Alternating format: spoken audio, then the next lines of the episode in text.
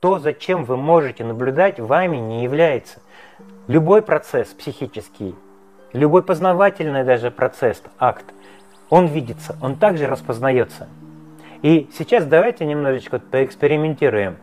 Просто вот этим как, как дыханием восприятия внимания, самого восприятия. Осознайте, вы уже есть целостно. Прямо сейчас, по моменту в моменте, до идеи.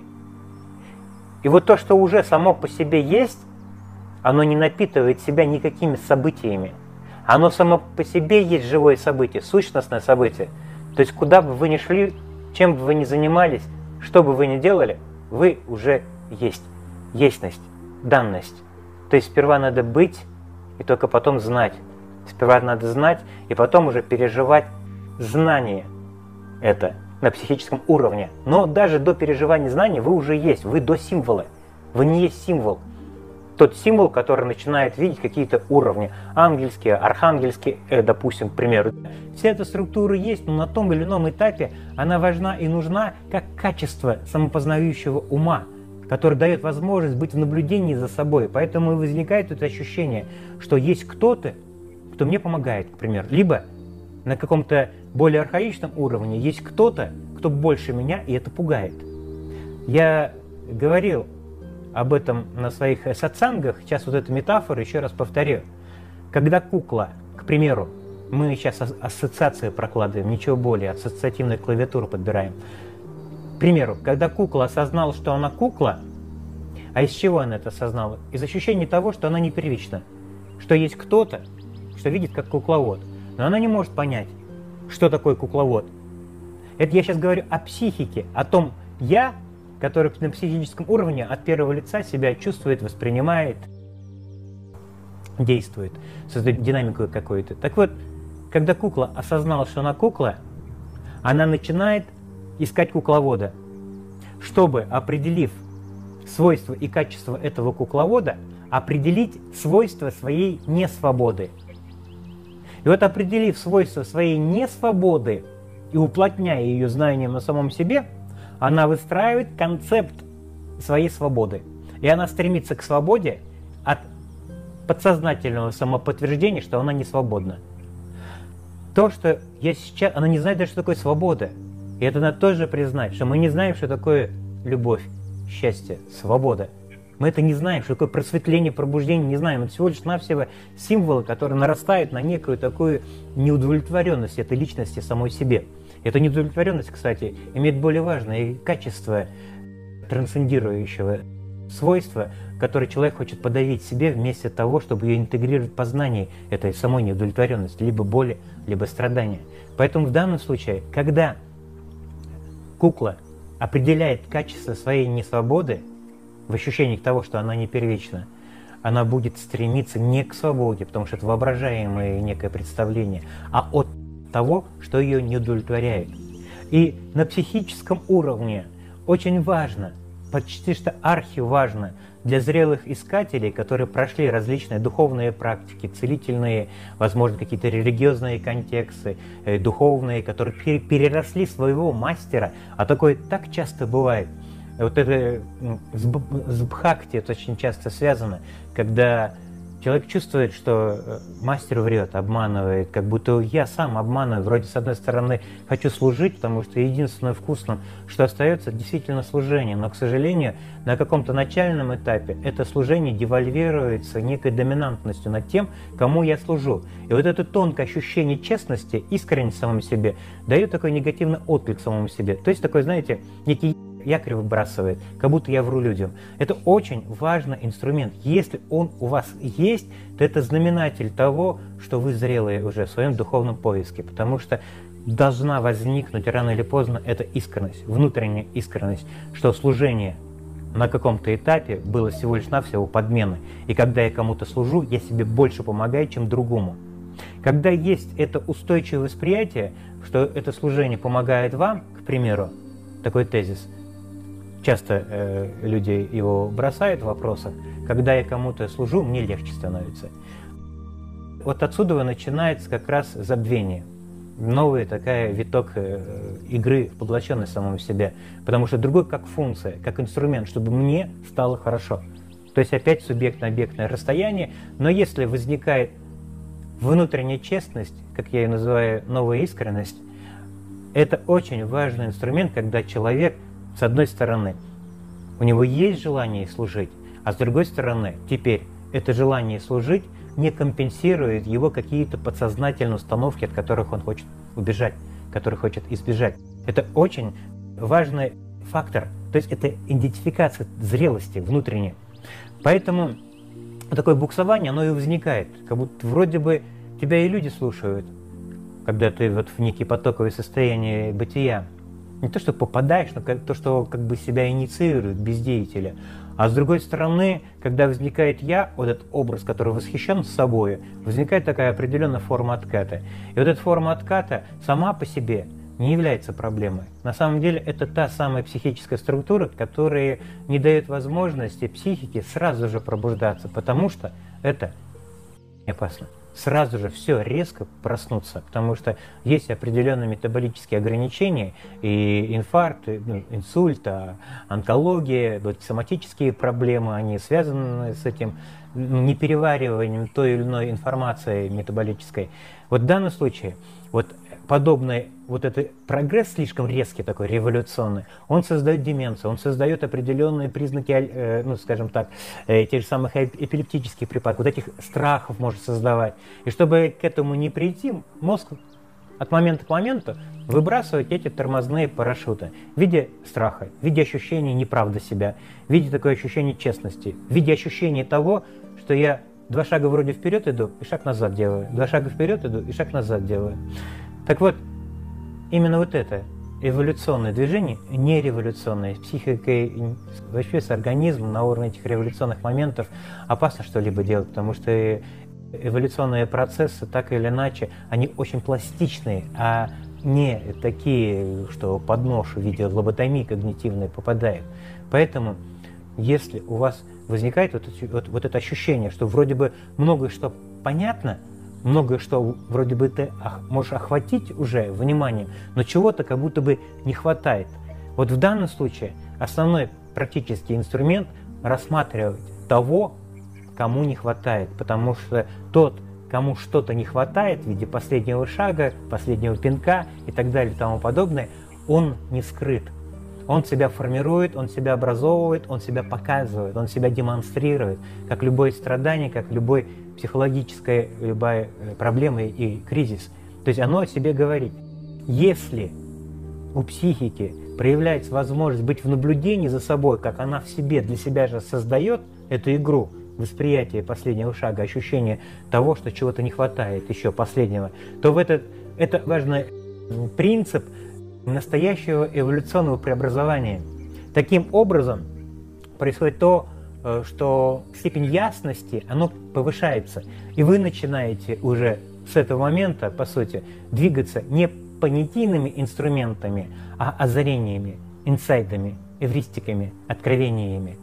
Это тот самый инструмент, который ничего не дает для личности, который хочет что-то для себя теми или иными ответами добавить к себе – а это дает возможность декодировать рефлекс этой личности, который на подсознательном уровне уже, учитывая психические структуры и адаптивные навыки, глубокие, архаичные непосредственные какие-то преобразования, вот на подсознательном уровне уже дает восприятие от первого лица, а в сознательном вы уже что-то переживаете. Так вот, инсайды, озарения, эвристики, открытия, осветите теперь свою дорогу этими инструментами, а не компенсациями, не понятийностями. Потому что, к сожалению, понимание и понятийность становятся той религией, за которой человек, как за последнюю, скажем так, соломинку, цепляется, но та масса этого «я», образа, который хочет понять, слишком тяжела для того, той тонкой игры, которую уже сейчас вы можете воспринимать. То есть многие из людей, искатели, которые уже прозрели, но еще глаза не открыли, они начинают тонко ощущать, что игра как будто глубже переместилась в подсознательное. Она настолько тонкая стала, что никакой понятийностью ее не охватишь. То есть многие процессы на подсознательный уровень перенесли. И не в намерении движения, не в целеполагании, не в вербализации сейчас ваш маршрут, а именно из инсайдов, из откровения. То есть вот эта эвристика, вот это, а, вон в чем дело, оно, ум на каком-то этапе пытается это еще запомнить, он пытается это уловить, схватить, так, вы знаете, не то что схватить, он прихватить это хочет какой-то прихваткой, но оно улетучивается, этой инсайдовостью. Вот за этими инсайдами не надо гоняться. Они как возникли, так и уйдут. Они возникли, так и уйдут. Не надо их запоминать, иначе опять идет уплотнение образа и идеи самому себе, который хочет этот инсайт эвристику рационализировать, то есть переместить ее с высоких частот на те низкие частоты этой личности для того, чтобы использовать ее на уровне своих горизонтальных процессов, на уровне своих горизонтальных под, подмен, процессов адаптации. Поэтому инсайды откровения эвристики, их не надо запоминать. Они декодируют рефлекс этого образа «я», рефлекс верования, потому что символы, они все равно остаются. Идея э, этого мира, э, непосредственно знаки, обозначения, формулировка этого мира, они остаются. Другое дело, что посредством таких инсайтов, откровения, исчезает верование в эти символы. То есть как бы мозг создает реальность происходящего, но уже себя не убеждает в ней. И вот это движение, вот это такое целостное движение, вне я, вне образов, когда эмоции не охватило, то, что мозг выдал себе как бы за правду, как бы за реальность, вот это движение, оно освобождает инерционную энергию, она огромная энергия, в эту инерцию вкладана, в это чувство верования в то, что он объяснил как реальность. Вот эта энергия, она как бы освобождается, у вас, по сути, светимости становится больше. Хотя то, что говорится у вас, это не объясняет вас как личности. То есть всем собой происходит восприятие происходящего. То есть возникает множество альтернативных видений по поводу происходящего. Ранее ум, психика, как вам удобно, объяснял происходящее, и по поводу этих объяснений, по поводу происходящего делал свои выводы, знаменатели, заключения, и по поводу этих выводов он создавал психическую реакцию. И поэтому происходящее, ее первичное непосредственное восприятие, оно подавляется и тает в огромных психоэмоциональных значениях, которые от, ну, существуют как реакция по, по поводу выводов. Поэтому, еще раз напоминаю, происходящее прямо сейчас, осознайте собой, оно уже происходит. И вам не надо себя себе объяснять.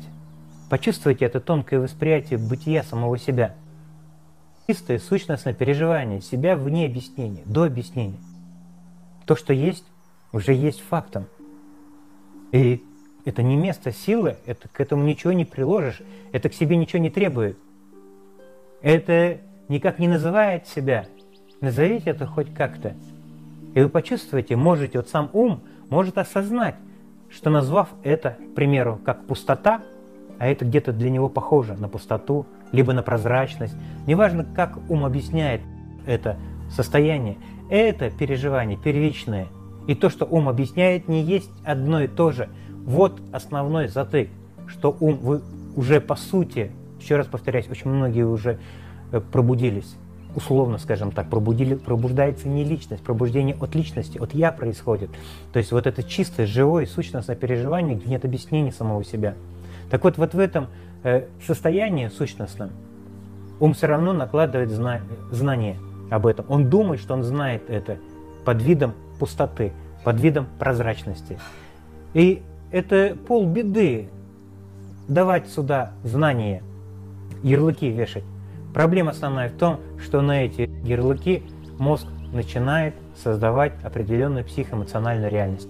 То есть начинает реагировать не на это, а на то, что он объяснил. Он как бы пытается знать это. И потому что в меру своих врожденных инстинктов он вынужден объяснять себе происходящее, потому что так заточен его прогноз на происходящее, чтобы выживать. То есть это древние архаичные структуры.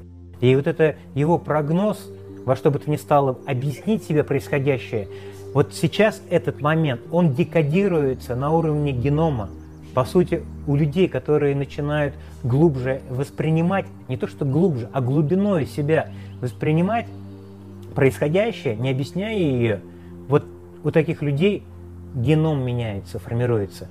Это огромная работа идет психическая. И поэтому здесь такой затык у многих возникает, что никакой линейный инструмент уже не помогает. Вам дадут для примера, для приема какой-то линейный инструмент, сделай это, и вам будет легче. А вы уже будете осознавать, что я не столько даже стремлюсь к тому, чтобы мне стало легче, и вы будете выплевывать эти примеры, потому что эти инструменты, потому что здесь, повторяюсь, у зрелого искателя необходимо перевести внимание от инструментов к самому субъекту познания, как возникает познающий, как возникает вопрошающий. Это основная работа для зрелого, такого отрезвленного искателя.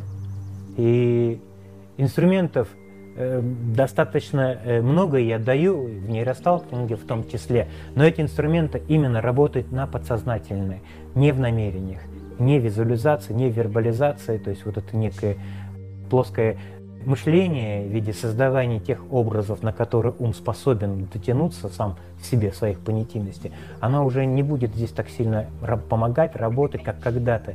Потому что вы сейчас уже диплом высшего образования получаете, а до сих пор кажется, что в третьем классе вам все понятнее, и поэтому вы там как бы специалист. Но любая специализация – это ремесленничество, ничего более. Но вот это именно выходы за пределы, вот это состояние трансценденции, оно не с личностью происходит, а от личности. И в узнавании себя, и фактом самого себя, того, что вы есть. Уже самим фактом присутствия себя, себя в моменте, момента в себе. То есть это уже проявлено, осознайте. Оно не пусто, оно себя не объясняет как пусто. Оно не объясняет себя как прозрачность, оно никак себя не объясняет. Но вот эта тонкая игра ума своими собственными понятиями, ее необходимо самому же уму наблюдать, как он объясняет это, накладывает на это знание, а потом переживает. Для зрелого искателя не инструментальная база, а именно распознавание этих когнитивных ловушек, как ум сам себя объясняет для самого же себя в самом же себе. Этот инструмент. И на уровне понятийности это вообще вот этот инструментарий не распознается человеком. Поэтому еще раз подчеркиваю важность инсайдов, откровений, эвристик. Именно этим путем и получается вот это узнавание того, как он играет самому себя. Ведь он сам обнаружил через эвристику, через откровение, как он сам себе создает эту игру. И когда возникает этот вау, инсайт, то происходит эта трансценденция – на нейрофизиологическом уровне декодируются, депрограммируются те старые психологические реакции, психоэмоциональные, гормональные, на знак, на символ. То, где и возникает основной затык у искателя. То есть одно дело символ он бросает, он все равно будет бросать. В любом случае он на это заточен. Природу ума говорить, объяснять, создавать прогноз. Другое дело, что реакции на этот прогноз – реакция на это значение, на этот символ в виде эмоций, психоэмоционального состояния, оно исчезает. И таким образом, я об этом уже говорил, еще раз повторять, возникает поле сознавания, такое частотное, такое широкое, всеохватывающее. То есть вы есть у себя без идей. И любую игру ума, она распознается, но не личностью. Оно происходит в распознавании, в осознавании. Потому что есть осознавание, а есть осознающее. И осознавание всегда первичнее осознающего. Есть наблюдение, а есть наблюдатель. Наблюдатель – это деятель, это делитель. Но есть наблюдение, оно первичнее самого наблюдателя. Только потом возникает наблюдатель на уровне психоэмоционального компонента, о котором я только что сказал. Так вот, в данном случае до наблюдения, самого наблюдения, существует еще осознавание самого наблюдения. И вот этот фактор, он от момента к моменту начинает раскрываться. Еще шире, еще чище, но без деятелей, без «я», вне образов, вне каких-либо программ. Поэтому, если несколько резюмировать то, о чем я сказал, необходимо всем своим путем в интеграции всего своего прожитого опыта, твоего именно индивидуального опыта, быть распознаванием всего происходящего. То, как оно есть, и то, в чем оно происходит в данный момент без интерпретации, а именно вот это живое видение, распознавание. Оно создает такую расхлопнутость происходящего, и происходящее начинает видеться во множестве своих вариантов. И тогда ум уже в меру своих вот этих рефлексий не объясняет происходящее, а по поводу происходящего дает множество альтернативных состояний. И он начинает этими альтернативами играть, а не прятаться за теми рефлекторными выводами, которые так или иначе у вас от момента к моменту уже вытекают. Не у вас, как у личности, у самой психики, по сути своей. То есть здесь на последнем этапе, скажем так, условно последний, потому что человек настолько многомерен, что все, о чем можно сказать, это все объяснение, все слова. Поэтому, да, различные уровни и так далее и тому подобное есть на каком-то этапе, напоминаю, ангельский, архангельский уровень, но там, где человек уже с пробужденным самоосознаванием, ни ангельского, ни архангельского уровня уже нету. Потому что эти уровни – игра психики самой в себе и самой для себя. Это один из способов помочь ей вытянуть саму себя – на какой-то другой уровень. Но, к сожалению, когда идет мощная классификация некого такого объекта в виде этих сущностей, то чрезмерная одухотворенность ими создает невидение о самом себе, создает не то что унижение самого себя, но слепоту самому себя. А если психика пробуждается, начинает узнавать то, как она сама себе играет, тогда ангельские, архангельские эти уровни, они тоже исчезают как фактор – той или иной помощи на тех или иных уровнях. И вот у Бога нет религии. И Бог не нуждается в самом себе. Он не может на самого себя посмотреть, поэтому абсолютного видящего никто не увидит. Потому что вот в этом чистом, абсолютном состоянии нет ничего того, что могло быть спящим. Вот этот фактор, он очень основной, и ну, такой для зрелого, повторяюсь, искателя, потому что кто-то на каких-то э, плоскостях э, зрелости, он еще не будет вот это охватывать то, о чем я сейчас э, говорю. Но для зрелого искателя интуитивное восприятие того, о чем сейчас произносится, то, на что направляется внимание, очень важный вектор. Вектор не новых событийностей, а того, как эти события возникают. Потому что еще раз напоминаю, этим резюмирую то, о чем сейчас сказал. То, зачем вы можете наблюдать, вами не является. Вы есть процесс осознавания, вы есть основа, как альфа и омега. Сперва вы есть уже, как данность, и только потом возникает «я» во мне, со мною, для меня, некий личностный аспект. Но сперва надо быть, и только потом возникает это «я». Потом, когда возникает это «я», возникает еще дополнительное переживание по поводу этого «я», потому что посредством этого «я» за счет его структуры возникает нечто другое, нечто отдельный мир. И вот в этом расстоянии от «я», от субъекта-объекта до другого некого, неважно, это человек, событие, обстоятельства какое-то, но это субъектно-объектное восприятие, оно воспринимается от первого лица. Но любая игра от первого лица, она также наблюдается, она также кем-то свидетельствуется. Давайте немножечко слов – к конкретному практическому инструменту. Прямо сейчас. Ничего не надо делать для того, чтобы быть. Прямо сейчас. Фактом себя вы уже выражены. Вы уже есть. Как данность. Вы уже есть как то, что не нуждается в знании о самом себе. Есть живое переживание себя как себя. Это не место силы, это место ясности. В данном случае покажите на себя пальцем, а где вы? И не будет ответа. Отсутствие ответа есть ответ, но не для личности. И здесь, вот прямо сейчас, вот в этой сейчасности, нет ничего, что было бы отдельно друг от друга. Здесь ничто не делит себя. Здесь нет объяснений по поводу происходящего, по поводу чего-то следующего, другого, то, что выброшено за пределами меня. Вот она целостность целостное, прямое восприятие, которое невозможно прийти, потому что отсюда невозможно уйти. Этим невозможно не быть.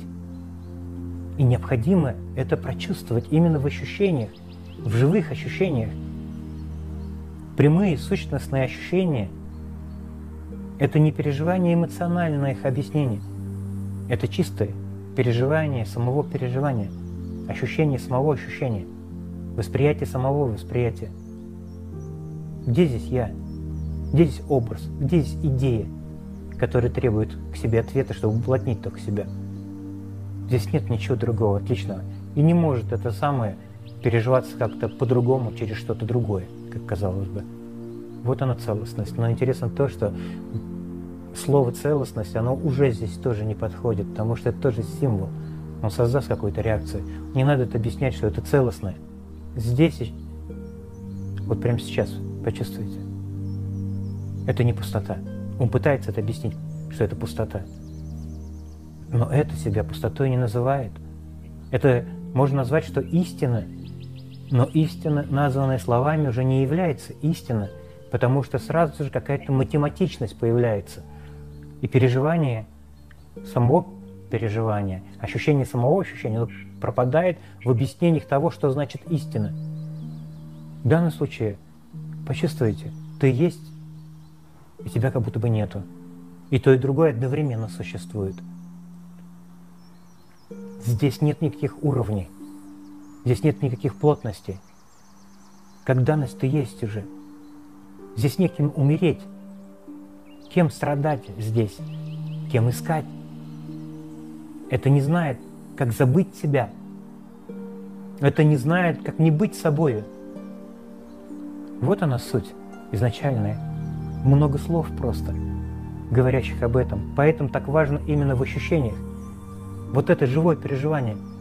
Прочувствуйте, вот все, что бы ни возникало сейчас, любые восприятия ваши, это то самое нейрологическое исцеление по сути своей. Оно имеет глубокое значение на самом деле, чем э, что-либо инвазивное в виде компенсации.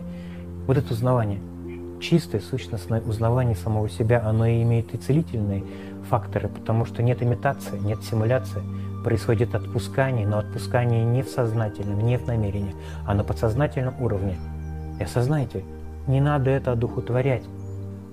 Не надо это каким-то образом девальвировать объяснениями и каким-то фасадным блеском. Это прямой опыт, живой сущностный опыт. Невозможно не быть этим. То, что ищется, не ищет себя – но то, что ищется, оно ищется в искомом. Важно не просто на интеллектуальный уровень все это переместим, математичность из нее сделать, а важно именно в ощущениях. И прочувствуйте, что это живое ощущение, ближе, чем дыхание. Вот и весь путь.